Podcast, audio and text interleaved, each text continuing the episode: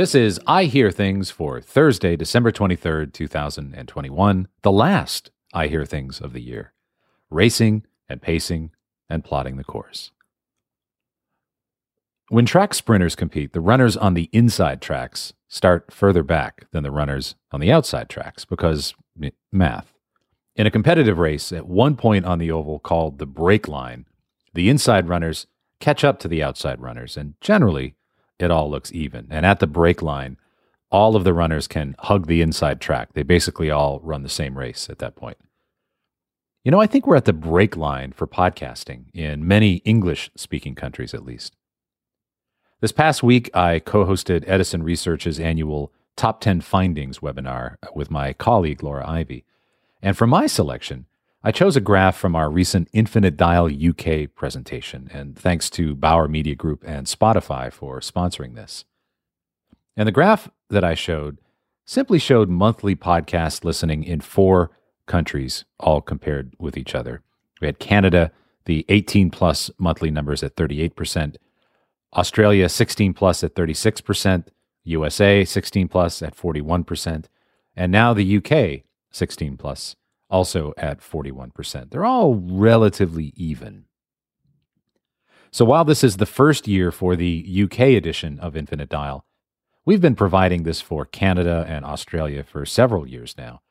And the best way to categorize this data, I think, is that these English-speaking first-world countries have just about caught up with the US after starting a ways back on the track just a few years ago. The staggered start for the other countries was really down to the mix of available content, more expensive mobile broadband plans, especially in Canada. Yikes, they used to be awful. The strength of broadcast radio in those countries, quite strong. And of course, investment levels, which are higher in the US. These market forces each applied a bit of a brake on the growth of podcasting in these countries. But those brakes are really, they're coming off. In these 4 countries, at least, we're all starting to run the same race. Now, breaks remain, of course. There is a limit to podcasting. The outermost limit, I think, is our desire to listen to spoken word audio programming, period, which, although it is widespread, is not universal. This year's edition of the Spoken Word Audio Report from NPR and Edison Research pinned monthly consumption of any type of spoken word audio at about 75% of Americans 18+. Now, that 75% encapsulates podcasting, audiobooks, and all forms of talk radio.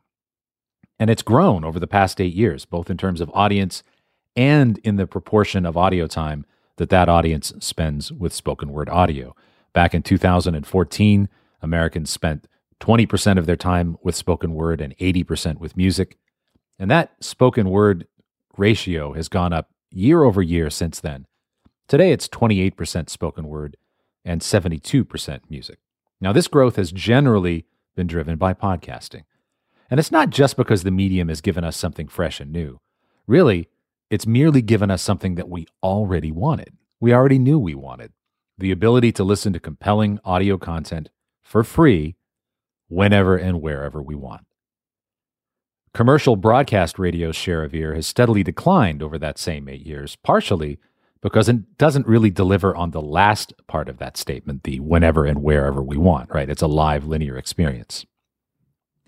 And the overall audience for audiobooks over the last several years, it's strong. There's maybe a slight tick up on the trend line. It's about 46% of the US population say that they currently ever listen to audiobooks. But it's not growing at the same rate as podcasting. And even though audiobooks do deliver the on-demand part of the equation, they don't deliver on the free part of the equation. And yes, I know library app consumption of audiobooks does continue to grow. I do it myself. But try getting Cloud Cuckoo Land or the new John Grisham on your library app right now. Good luck with that. Now, you might be tempted to view the audiobook audience over the past 7 or 8 years as flat. It certainly looks that way in our Infinite Dial data. The graph kind of looks flat. Again, it maybe ticks up just a little bit with a trend line.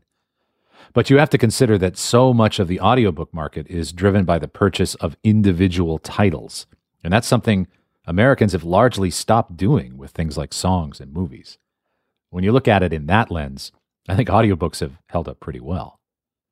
Now, there are, of course, going to be pressures on that model in the next few years. Spotify's acquisition of Findaway, the Swedish streamer Storytel recently purchased audiobooks.com.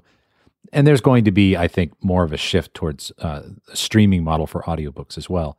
When audiobooks operate under the same market forces as music and movies, well, that's another brake on their growth removed. Now, the economics are going to change.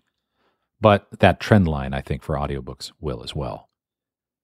So in the spoken word universe, this leaves us with podcasting, which competes with the advantage of being both on demand and largely free, by which I mean ad-supported. The podcasting audience has already grown past that of the audiobook audience, and the ratio of time that we spend listening to podcasts compared to broadcast radio has grown from 1 to 25, in other words, 1 hour of podcast listening for every 25 hours of radio, back in 2014, to nearly 1 to 6 today. Now, how much more can it grow? I don't know. I'm in the business of reliably discerning the present and not forecasting the future. But I think podcasting has rounded the first bend in the track in at least the core Anglosphere. It's hit the brake line. Statistically, in terms of the available spoken word audience that lies ahead, it's demonstrably true that there is less track ahead than what we've already run past. There are still a couple of significant breaks on the growth of podcasting, friction-free consumption in cars, music licensing, but most of the other breaks have been removed. And the fact that Canada and Australia have quote-unquote caught up with the United States also means, by definition, that growth in the United States allowed for that to occur. It would not surprise me in the least to see podcasting's growth curve start to slow. And as that happens, it starts to become more important for podcasters to find where their audience already is, rather than attempting to change two behaviors at once, i.e., try a podcast accompanied by try my podcast. This is why I've been telling you all year about YouTube and Facebook. I was honored to once again be asked to contribute to Pacific Content's annual predictions articles, and I'll link to those in the show notes. And that is the only series in which I break my general rule against issuing predictions. Now, one of mine was framed as a point-counterpoint, and I think in the context of this discussion, it's worth dwelling on for just a moment. And here's how it was presented in the Pacific Content article. Point.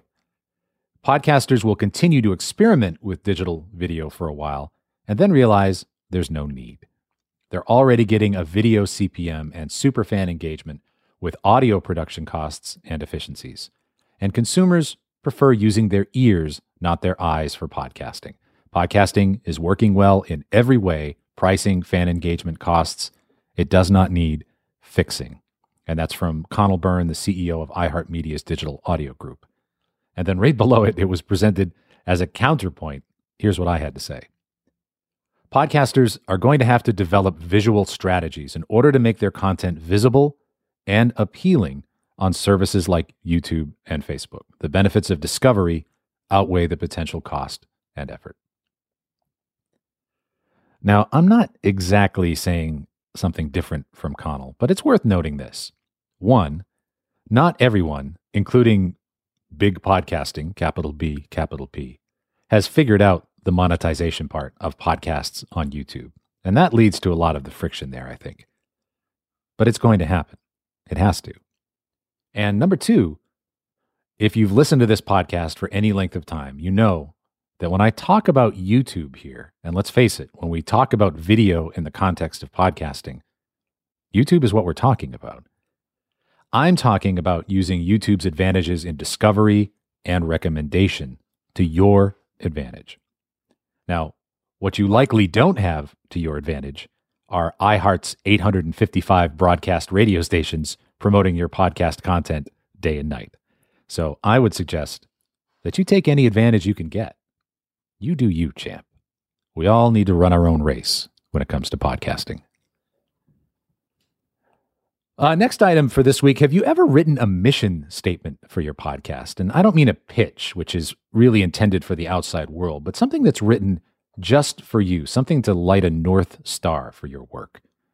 I'm not a fan of most corporate mission statements. They're generally pretty weak sauce, I think. And for so many companies, they make promises that the brand doesn't actually keep.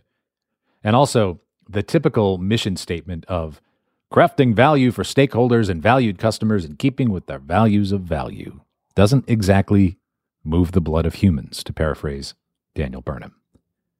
As Merlin Mann once said on Twitter, provide value-added solutions is not a mission. Destroy all monsters. That is an effing mission statement. Well, there is an underlying mission statement for this podcast and the newsletter that inspires it. I talked about it with my wife, Tamsen, on our Pitchable Podcast webinar a couple of weeks ago. And that's something that we will definitely do again, by the way. Thanks to so many of you who turned out for that. Really delighted by the turnout for that. But it's the scaffolding for a path that I've been pursuing in one way or another since I first started putting out podcast-related content back in 2006. I was just a boy then. So Tamsen's methodology, which she lays out in her book, Find Your Red Thread, again, I'll link to that in the show notes, details a formal structure for the transmission of an idea that's designed to make it as irresistible to your target audience as possible. I was absolutely intentional in crafting a red thread for I Hear Things. And while it's never overtly stated, it's for my benefit. It informs everything I do with this particular outpost of my scattered brain. I thought I'd share it with you. I'm going to double down on this for 2022, and I just thought I'd share that structure with you. It's not a pitch. It's the scaffolding for this podcast, and here it is. In my experience with podcasters, they often want to know how to master their craft and become better so they can grow their audience and grow their revenue. When looking for that answer, they often focus on how to market their show rather than how to make their show more marketable. Yet we can all agree that the audience controls your destiny. And that's why I Hear Things addresses the needs of my audience by giving them insights to understand their audience and their industry. This not only achieves their goal, it also gives them, and that's you, the tools to create endless amounts of relevant content. In each episode of the podcast, I will deliver on this promise with wit, wisdom, and exclusive industry data from the leading audience researcher in audio, and my 25 years of experience working with the most successful audio companies in the world. That's the tweet, or that's at least 4 threaded tweets, I guess, if you wrote it out. Now, I happen to be a huge fan of Tamsen's red thread method, not just because I married her. And I've employed it here, as I often do, for critical communications. But whether you build your own red thread or use some other ideology to write your own similar cri de coeur, it's a wonderful exercise. It focuses me, it helps me edit this thing, and above all else, put this in bold, no one else could write this. Now that last bit, I think, is a pretty good goal for your podcast. Write the description that no one else could write. Write it forcefully, write it vigorously, and then make that show. Finally, here we are, the home stretch for 2021, the last show of the year as we enter into the holiday season for many of us. Maybe this will be of use to you as we enter this season, which even in a good year can be difficult for many. And 2021 was not exactly a banner year for the humans. I think we can agree. Everything is constantly changing, from podcasting to politics, and it can be very tempting to slide into cynicism or passivity, and neither of those advance the plot. I'm not a relentlessly positive person. I admire those that are, I really do. It doesn't come easy. So what doesn't come easily to me then has become a practice, and one that I try to be intentional about whenever I can. With the pandemic in particular, seemingly every day brings some new report, some new study, a different set of guidelines, new stuff. Thanks, Walnut.